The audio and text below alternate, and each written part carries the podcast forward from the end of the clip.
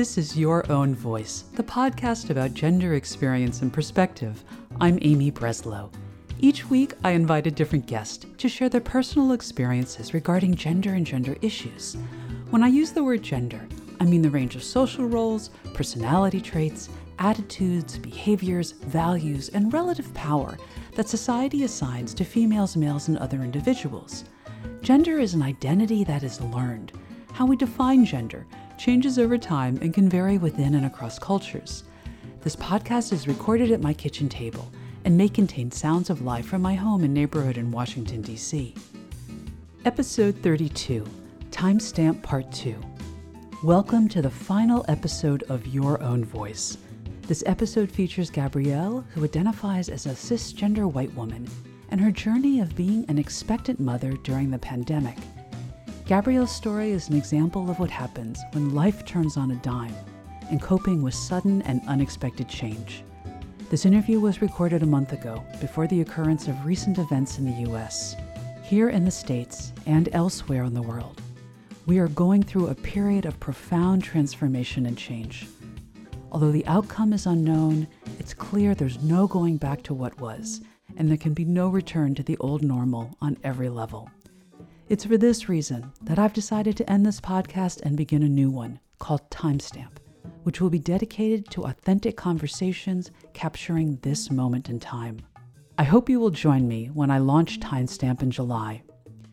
There are many people I wish to thank for supporting me in the creation of the Your Own Voice podcast, and I hope to recognize them all at the end of the episode. But for now, I will turn it over to Gabrielle.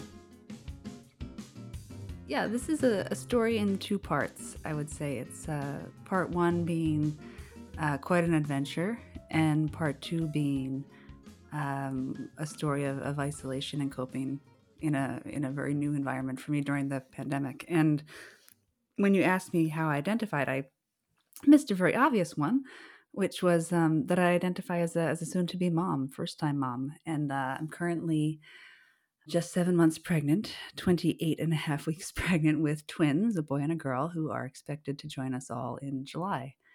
But before the COVID, um, my now husband and I uh, were living very high flying, jet setting lives. We both had careers that were having us travel around the world and, you know, dozens of international trips a year and just just craziness and uh, we were both ready for a change and uh, those that change was in motion before the covid hit.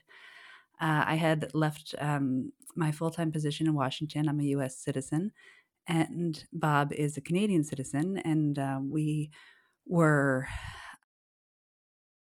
coming together and uh, i got pregnant in the winter and uh, we decided you know we're going to make canada our home.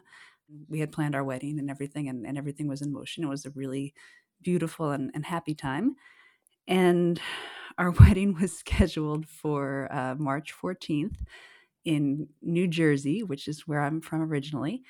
We were neck deep, like all couples, in planning photos and flowers and menus and guest lists and all of those those things. Uh, and we had the shadow of this pandemic creeping up on us. The crisis really started to roll, I would say, 36 hours before the wedding. Uh, the insurance for our venue pulled out and there was a moratorium on insurance around the country. We are like, oh, can we have a wedding anymore? Uh, we figured that out. And then 45 minutes before guests started arriving on the Friday night, state of emergency was declared. and it was it was going. And we had been scheduled to spend a week or so in New Jersey. I had medical appointments and then move up to Canada, you know, taking our time. But um, by the Sunday night, so like 12 hours after the marriage at that point, we realized that things were were not okay. Monday morning, uh, first thing, I parked myself at City Hall and I said, I am not leaving until y'all give me a, a wedding certificate to prove that I'm married because I need that to go to Canada. And uh, it was chaos by then. That were running around. There were emergency meetings. You know, it was it, it, was the end of the world scenario there and after that i had a, a, medical appointment a couple of hours away actually so we drove up to uh, to the medical appointment and i'm sitting there uh, literally mid sonogram like legs in the air kids on the screen type of situation uh, Bob's phone started ringing in the doctor's office. They announced the imminent closure of the Canadian American border. And we looked at each other and he said, I think we need to change our plans. I burst out crying. Then, like the sonogram lady had to calm me down before I, she could continue her her her work uh, videoing these little these little unborn babies. And I would say from that moment on, we went into almost refugee mode. Um, I had just bought a car to upsize for the babies, and it wasn't registered, and they were just literally shutting down all the registration places in the state at that point in time. So we had to do some acrobatics to get threw that, and then to drive two hours back to the house through everything I owned uh, or could think of in the back of this new car. And the next morning, Tuesday morning, St. Patrick's Day, kissed my whole family goodbye. And I left the wedding dishes in the sink. Thank goodness for parents and friends who can help with this stuff. And we we started driving, and um, we drove 13 some odd hours, got to the border, crossed the border, and as we were rolling away from the customs station, literally, uh, the news broke on the air that they had closed the borders to American citizens uh, as visitors, which is the visa that I'm currently on as I await my permanent residency. So the the timing was extraordinary. Um, if we had missed that deadline, I could have been put through an alternative immigration channel, which could have had us separated for for many years. Actually, some of these processes drive on for for quite a long time. And if I had found myself stuck on the other side of the border, uh, my husband would have been faced with a very difficult choice because, of course, he can't work in the U.S. and his job is here in Canada. And as I learned two days later, I got a very dramatic message from my my OBGYN in New Jersey. I wrote him with a common question and he responded, I'm writing to you from the ICU. I'm here with severe pneumonia. I can barely breathe. I'm in critical condition. You need to find another doctor. Good luck. That yeah, that was that was about 48 hours after arrival, I want to say. So it was very very shocking and I think that when I got that note from the doctor, that's when the gravity of everything really set in. And that's when chapter 1 adventure story kind of shut down. And uh, we started really moving into to phase two. You know a lot of it is thanks to the fact that we have the means to do what we did you know? Uh, i had just bought a new car um, and we had the the resources and the community and family support to be able to pull something like that off which is a really exceptional and privileged position to be in and it's one thing to react uh, in the heat of the moment. And I, we did make the right decisions. I mean, there was an original hesitancy. I had important medical exams scheduled for that week, and I was hesitant to, you know, do I do I just skip them?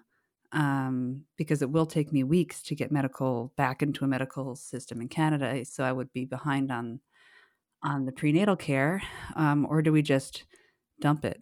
And leave. And it turned out that abandoning the whole thing and, and leaving was the right thing to do, but you never know. Yeah, it's one thing to take exciting decisions and exciting moments, but I think the last couple of months have been we've really uh, felt the the weight of, of what we experienced.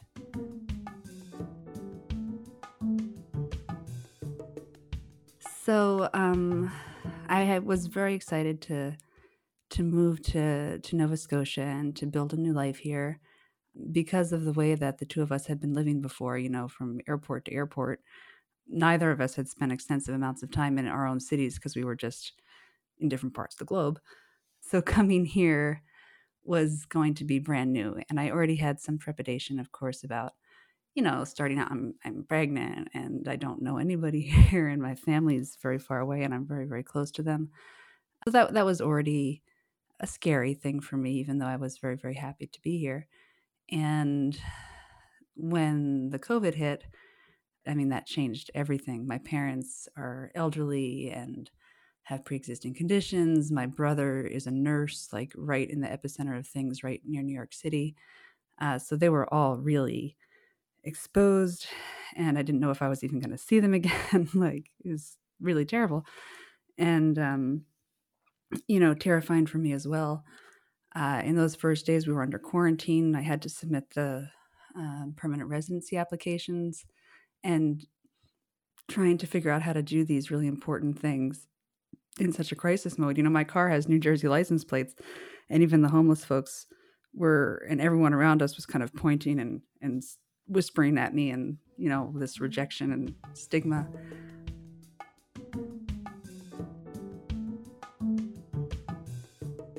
Yeah, I would say that first month was a shell shock. Um, the the stress, the anxiety, the the fear, all of those things that had come to a head during that exciting border adventure um, kind of came crashing down. And coupled with the pregnancy, which is um, very physically demanding, I was just in a in a haze. I would say I was sleeping constantly and very difficult time focusing on work and all of it. And maybe in years' time, I'll look back and say, "Oh well, the whole world was that way. It's okay," or maybe it was really a, a stress reaction. But um, it was very difficult for the, especially the first month. I'd say glued to the news, you know, talking to my family constantly and all of that. Over the past month, that's been shaking out a bit, but the reality of the arrival of these twins is is settling in a lot. I've gained, you know, more than 30 pounds at this point. I can barely get around. and like, there's no denying that these little people are on their way. And it's just not the pregnancy I ever imagined. I, I had always imagined being part of a community at this moment in time. And I, you know, I'm totally ignorant of childbirth and childcare. And I just relied on being able to take classes and to lean on on friends and family and and broader community people. All of that's been kind of taken away at this point. I find myself, you know, I'm sitting on YouTube in the apartment that we still can't really leave, like trying to understand how to give life. And YouTube is not a substitute for uh, for for loved ones and for human connection. And it's terribly isolating. Uh, this is a time that should be full of joy and celebration and coming together and it's really been about survival and just kind of hanging in there and getting the basics down. You know, some of my friends had given me their books to prepare for for pregnancy and stuff, and one of them was called "A Joyful Birth" or something like that, like a, a very happy pregnancy. And honestly, I was reading it the other day and I just broke down in tears. I couldn't read it anymore because it hasn't been joyful, at least in the way that I had always imagined it to be. This is my first pregnancy, also. And um, that's hard. And trying to, I think now in month seven, trying to redefine what joyful is in these circumstances because it is joyful and these children are are are loved and are eagerly anticipated but their arrival in the world is not what we expected it to be. And I know that the stress and the fear and the things that I carry personally now, they feel it too. So, you know, trying to understand joy and happiness and those things in a different way that welcomes these kids in the way that they deserve to be welcomed and of preparing through bob's community we were able to reach out and um, i spent a lot of this week writing emails that start with, Hi, so and so, I'm the wife of the friend of the friend of the colleague of the cousin of the person who works with Bob. Uh, and I hear you had a baby recently and might have extra gear. And unfortunately, people have been extremely uh, generous.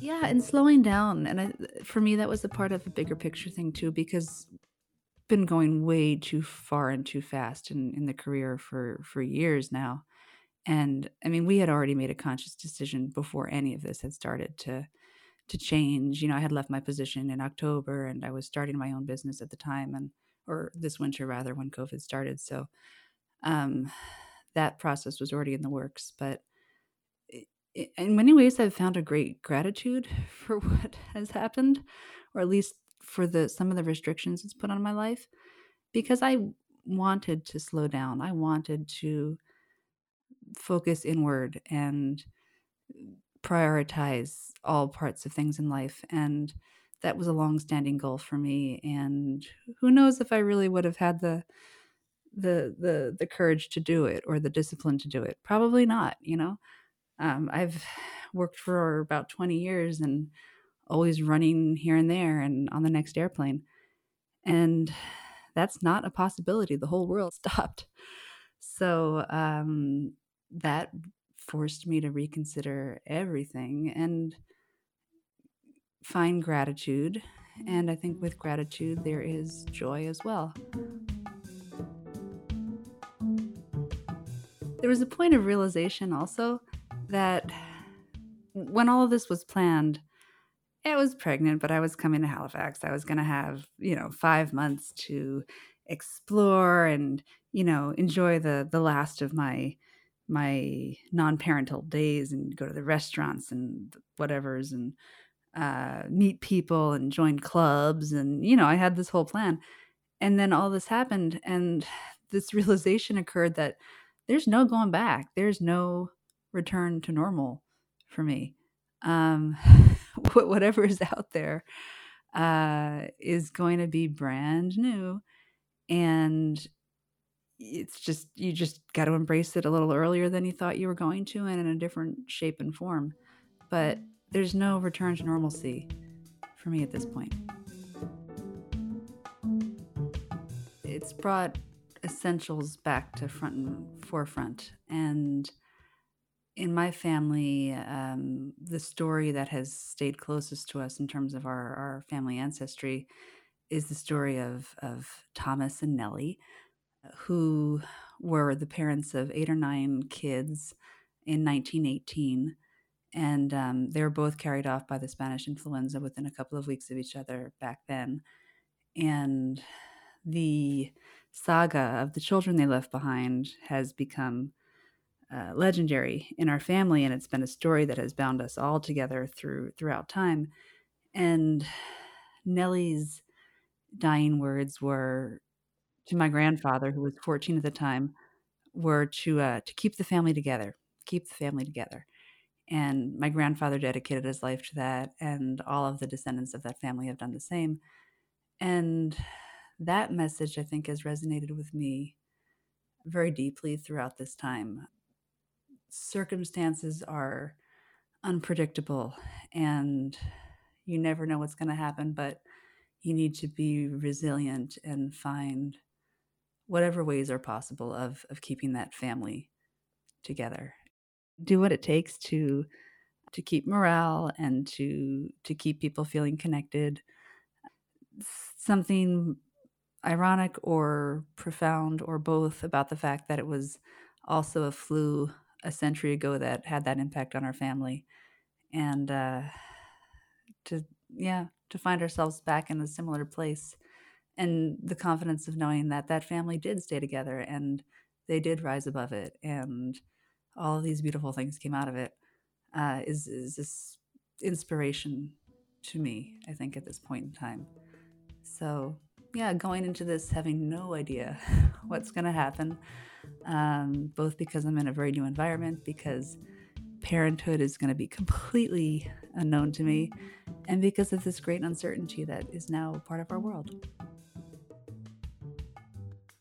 We've come to the end of the final episode. Thank you so much for joining me today, and I hope you will join me when I launch my new podcast, Timestamp, this July.